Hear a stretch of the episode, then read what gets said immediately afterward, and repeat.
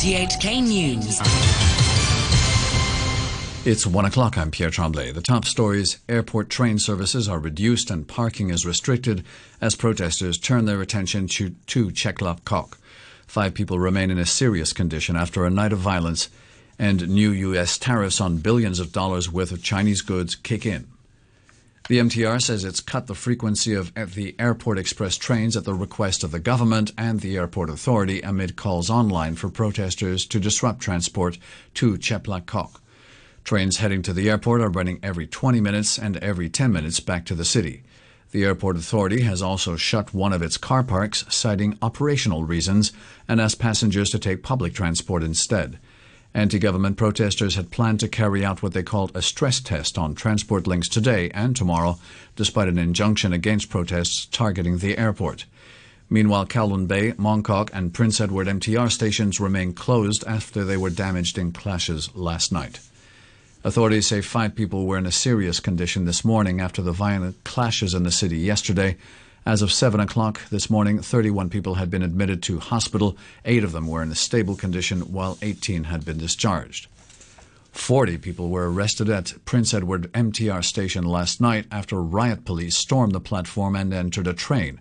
It followed another day of clashes between anti extradition protesters and police. Television footage showed police hitting many of those present with batons, while one officer firing pepper spray at close range into a man's face. Several other passengers were injured. The MTR called in the police after a row between protesters and some elderly train passengers. This Prince Edward resident came down from her home to confront officers after seeing the news. Uh, because I saw the police, they are uh, in the station just like uh, the Yuen Long attackers uh, and hit people with no reason because and, and the station in the meantime there's so many uh, uh, normal citizens. They're not protesters. They're just normal citizens. And I think I think this is makes no sense. That's why I come here because I, I just cannot hold back my, my, my anger anymore. Pan Democrat lawmakers criticized the police's raid on Prince Edward Station. The camp's convener, Claudia Mo, accused officers of attacking indiscriminately. Was blatantly clear uh, through uh, press footages and photos, and the police would still dare to deny that uh, such happenings have ever uh, taken place, that the police were beating up ordinary citizens most indiscriminately. The 39 pro government lawmakers condemn violence by protesters and express full support for the police. They said violence had destroyed peace and business confidence here. The police defended the operation. Senior Superintendent Yolanda Yu said officers were looking for protesters who would change clothes to hide their identities. She said appropriate force had been used as officers were attacked. The police also said 11 people had been arrested during the day on suspicion of possessing offensive weapons. Lawmaker Priscilla Leung says the government could learn a lesson from Britain as it seeks an end to conflict. The Business and Professionals Alliance members said the riots communities and victims panel set up after the 2011 London riots could serve as a model for non-statutory investigative body here. Speaking on RTHK's Letter to Hong Kong program, she said mediation between supporters and opponents of the extradition bill was vital and urged people angry with the government not to allow the SAR to be destroyed. Our government has too many things that they have to review wholeheartedly. There are so many people felt very annoyed by the attitudes of the government. But one thing we should remember not let Hong Kong be destroyed because of this single government. Government officials have a term of service, same as legislators, as well as the lifespan of any single individual. If we could reach mediation which may go beyond the request on the table. Let us all try the chance for peace of Hong Kong. New U.S. tariffs on a range of Chinese goods have come into effect in a sharp escalation of the trade war between the world's two biggest economies. $100 billion worth of Chinese products will be hit with an extra 15% charge. Items affected include food, clothes, textbooks, and smartwatches. Katheryn Russ is professor of economics at California University. She says U.S. consumers have already been experiencing an increase in costs relating to the tariffs.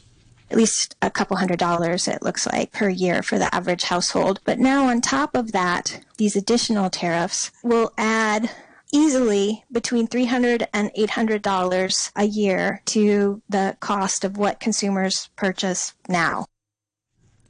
You're listening to RTHK. The time is five minutes past one. An appeal board has upheld a police ban on a rally in Tsui tomorrow in support of a general strike. The board said it accepted the police's argument that the rally would pose a threat to order and affect the rights of other people. It said members were also concerned about what would happen after the rally and the fact that the venue, Salisbury Garden, was uneven and could only hold 300 people. Lawyers for the organizers argue that denying people the right to protest peacefully could lead to escalation. Police have approved rallies in Tamar Park and Admiralty tomorrow and Tuesday.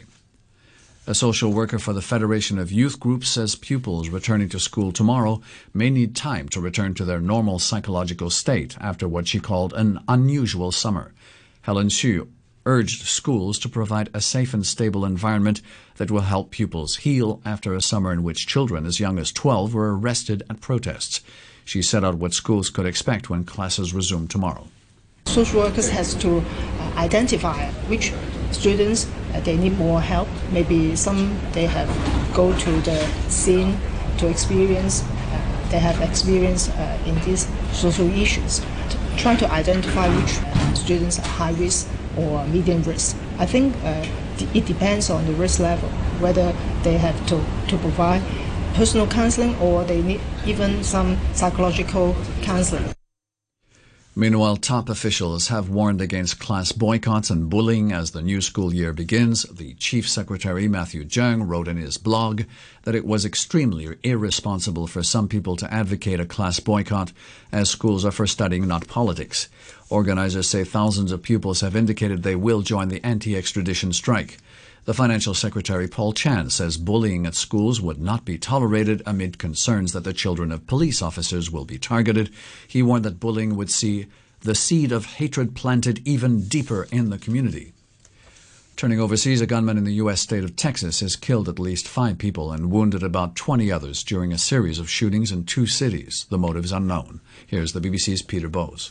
The authorities say the shooting started after the gunman was pulled over by the police. An officer was shot and the man, said to be white and in his 30s, fled the scene. He then appeared to shoot randomly at members of the public as they were driving between Midland and Odessa, small communities about 20 miles apart in West Texas. The gunman was later challenged outside a cinema and after an exchange of gunfire, he was shot dead. Three police officers are being treated in hospital for their injuries. The authorities say the gunman appears to have been acting alone. Events begin shortly in Poland to mark the 80th anniversary of the outbreak of the Second World War. More from the BBC's Jenny Hill.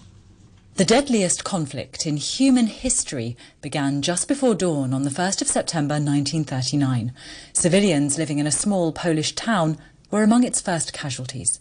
In a surprise attack, the Luftwaffe bombed Wielun, while simultaneously German battleships fired on a Polish garrison to the north and Nazi troops marched in to occupy the country. Two days later, Britain and France declared war on Germany. Today, the presidents of Poland and Germany will stand side by side to lead commemorations in Wielun and Warsaw. They'll be joined by other world leaders and heads of state.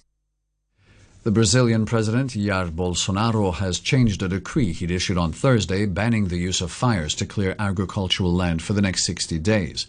A modified version of the legislation says that fires are banned in the Amazon region but will be allowed in the rest of the country. Speaking through an interpreter, the leader of the indigenous Kayapo people, Chief Raoni, called on President Bolsonaro to show respect.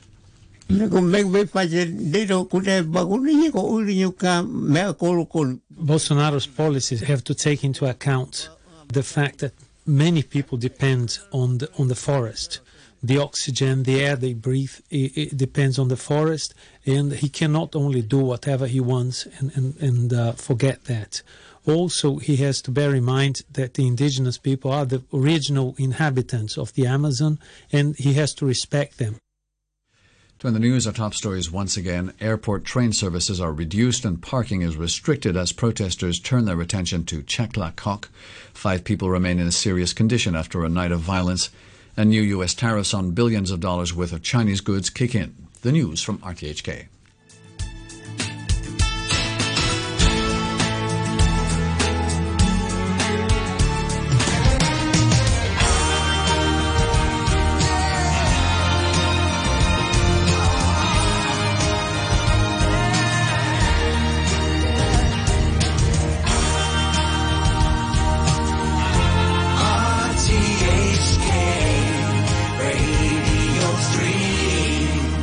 Ladies and gentlemen. This is a journey by a DJ. A journey which along the way will bring to you new color, new dimension, new value, value, and a new experience.